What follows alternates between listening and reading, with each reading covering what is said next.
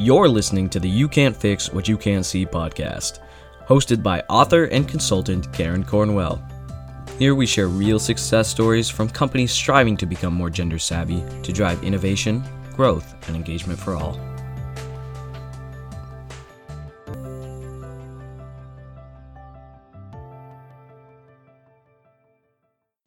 The last seven podcast episodes have described the fantastic journey exploring what Sage Glass has accomplished after deciding to step on to this path seven years ago. I wanted to take a minute and highlight what they've accomplished. First, they decided to go on this journey.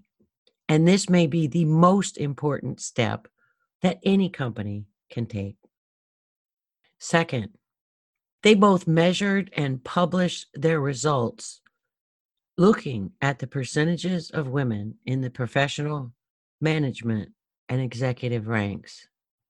And seven years ago, their numbers were 7% for the professional ranks, zero for management, and zero in the executive ranks. Third, they added a requirement they said you must have one, at least one, qualified female candidate go through the interview process. And it was this requirement that did something really interesting. It forced them to dive deep into both how they sourced candidates and also what they communicated to them. They found they needed to get better at articulating their story, that they needed to clarify the value proposition for working at Sage. That new requirement, along with the work they had to do to clarify who they were, taught the leadership team to start asking better questions, which helped stretch their thinking. And it got them to understand a deeper perspective.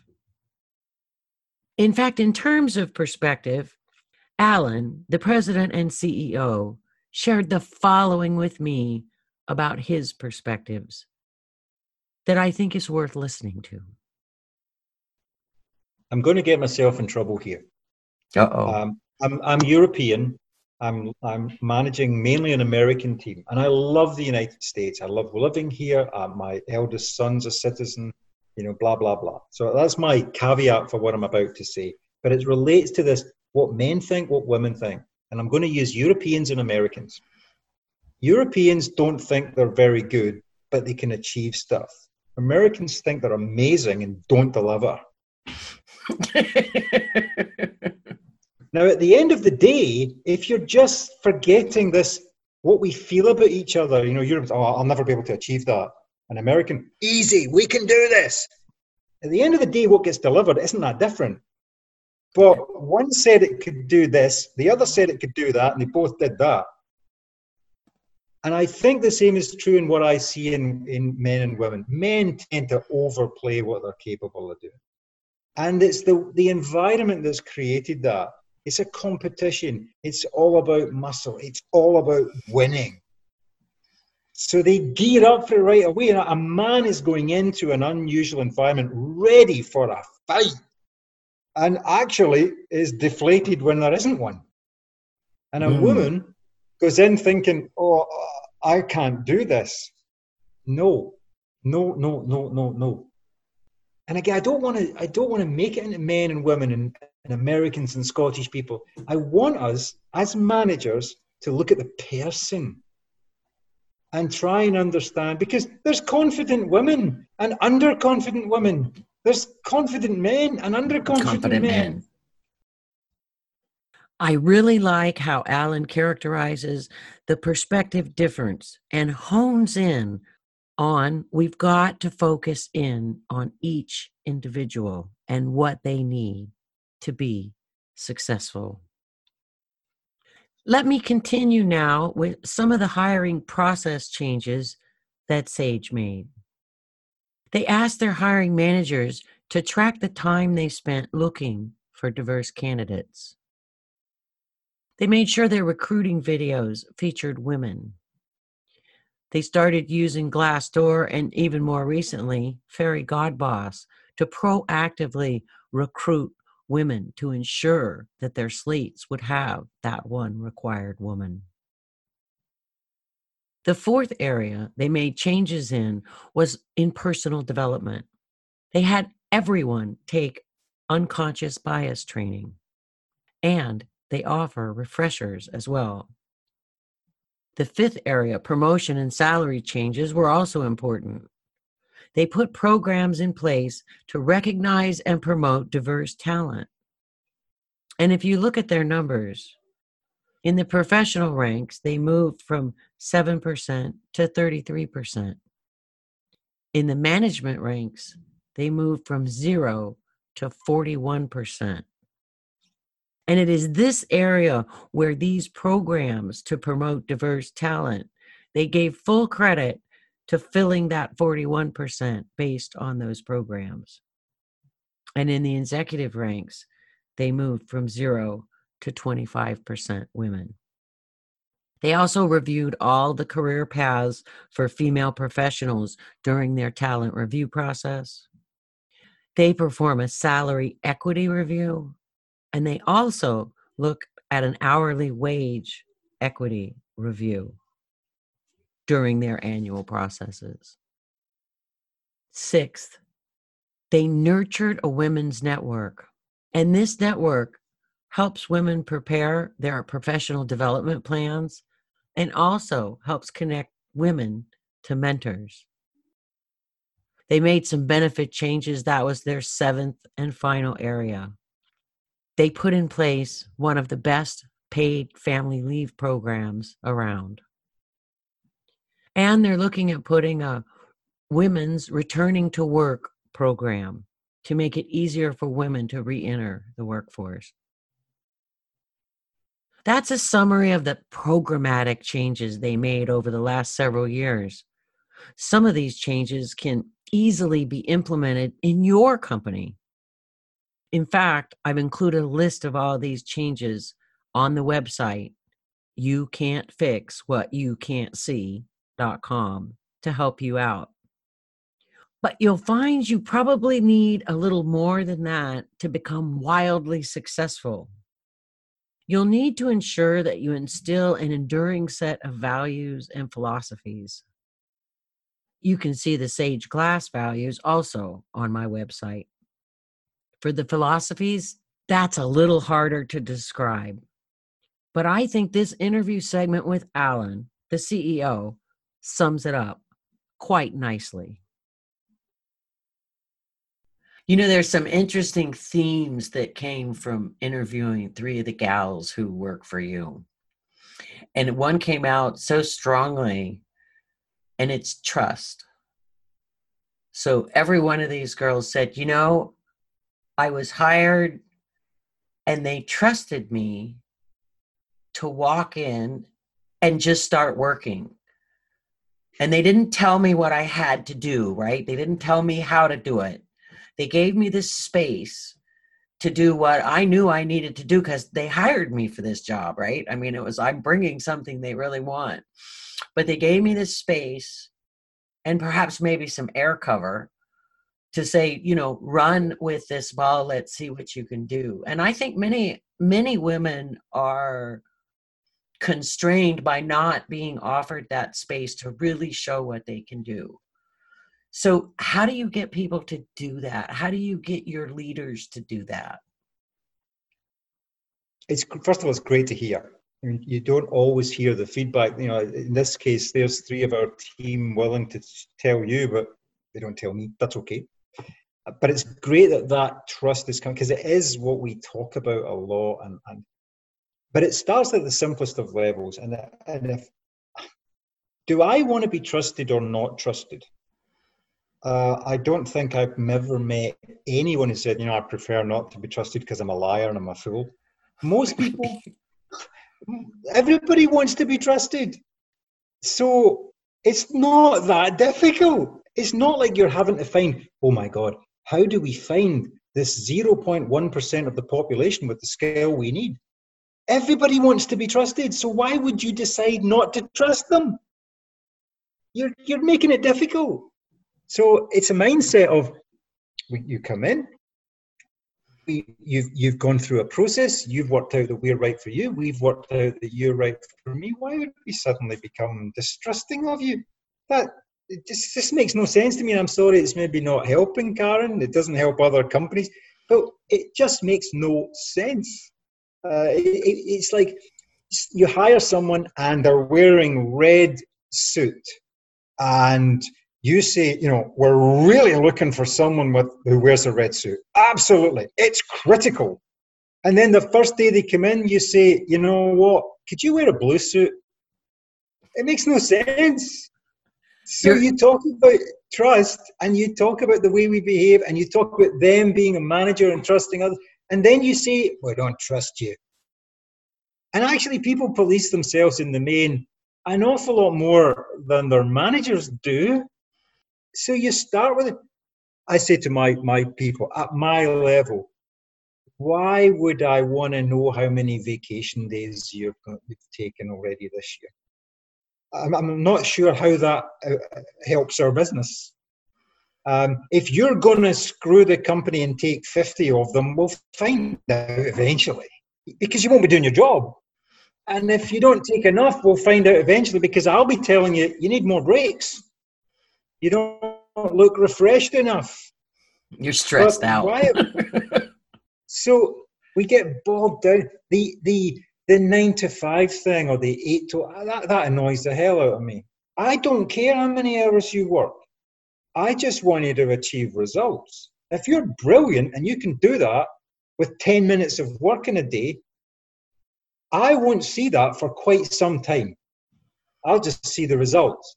I'll be honest with you. Once I work out you can do that in 10 minutes, I'll give you more. That's true. That always is true. no doubt. But I'm not going to measure your performance by you being in here till nine o'clock at night or working a way of showing that your email got sent to me at two in the morning. I can do that too. I just set the time, send it at two. It doesn't mean you were working. It's that level of trust in you've got something vested in this business. I've got something vested in the business. Wow, why would we want to screw it up? And why would we create all the rules for the two or three or I don't know, 1% of people who will screw the system? They will. But why do you create all the rules for them? Why don't you just say, okay, if I'm a shop, that's wastage. That's what people are going to steal. I don't close the store because 1% of my stock gets stolen. I just put the prices up on everything else. I don't security check every customer leaving the store because they might have stolen something because they won't come back. That's right. so trust works for the vast majority of people until our, the fabric of our society rips apart. You know, I, I have a friend who used to run a coal a coal-fired power station in the UK. I mean, a really difficult job. Um, thousands of people generating power for about 12% of the UK. And he took me on a tour of the plant. We toured the control room, and he went in and he said, "These are the guardians of society." That's the way he described the guys in the control room. And I'm like, "What do you mean?" He said, Well, how many days do you think it would take, Alan, without power before our entire society unraveled itself? Not many is the answer. and I thought, okay, it's a bit altruistic, but I get it. He wasn't calling them an operator. He didn't call them the guardians of society every day in the team briefing. But that was the way he was thinking. Without what we do, this entire world we've created, whether it's right or wrong, falls apart. Now, I do believe that when things begin to fall apart, trust becomes a luxury. Mm. But things aren't falling apart. Even under COVID, things aren't falling apart. This is when you trust people more. When we started to have people working from home, weren't used to working from home before. The early presentations that we as a leadership meeting made said two things people come first in our decision making process, and trust is even more important than ever. You need to trust us as the leaders to make decisions for you about the macro, how we're going to navigate this. And we must continue to trust you to do your jobs, even though you're at home, even though we have no means of seeing you sat at your desk. Because again, come back to the point about being effective. It's about being effective. And some groups were therefore comfortable to say to us, I'm not being effective from home. I don't need you to tell me that. I know I'm not. And others were saying, this is better. So instead of coming out with these blanket rules about who's going to work from home, who's going to work, is let's be careful, department by department, role by role, person by person. Because Karen doing the same role as Alan could be extremely effective, whereas Alan just can't concentrate at home. Same job, two different people doing it two different ways. I might love being in the office, you might love being at home. So it's keeping that element of it and not as a leader or a manager saying, Why does she like being at home? Hmm, she must be doing nothing all day. Why wouldn't you want to come to work? It's to say, look, it's working for that person and it's working for us. Keep moving forward, then, right? you just want to find problems in where they don't exist. It's crazy. Now we have to, you know, keep touching base with that person because, yeah, they might love working from home for a month or two or three, but we should not think, well, you know, Karen said she loved working from home. We've not thought about her for four years. You might not like working from home after a while. It might, all that, you know, the effectiveness might have worn on. Like, God, if I see the dog again during the day, um, so it's just the, the constantness uh, of, of trusting each other and not deciding that you don't trust everybody because of the one or two or who will definitely screw the system. They will look for ways to do it and they'll be good at it. But we shouldn't set up the entire organization because of that. So it's fantastic to hear people coming in and saying that they felt trusted and they felt it. Yes, they really, I mean, they honestly felt very, very uh, honored to be trusted and and launched off doing their job so that gave them a lot of energy also right it was like okay and I think it was Namrata. She says, you know, they had more faith. Alan had more faith in me than I had in myself. And I think that's a particular trait of women. And so when you put your faith in them, they may soar a lot higher than you ever expected them to go, right? So it's very powerful. People come first. And in a crisis, trust is even more important. Don't set up your system to police the few that will try to maximize their personal benefits over company progress. A lot of the philosophies at Sage Glass are summed up in people come first. And you can hear even deeper themes in Alan's discourse. I'll end this podcast series on Sage Glass with a hearty thank you to all the people I interviewed. You are in the middle of a marvelous success story. And I earnestly appreciate your willingness to share your success story with my listeners so other companies can become gender savvy.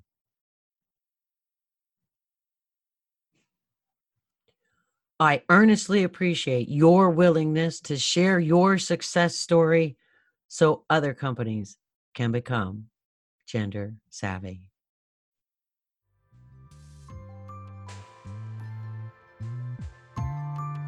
You've just listened to the You Can't Fix What You Can't See podcast with host and author Karen Cornwell.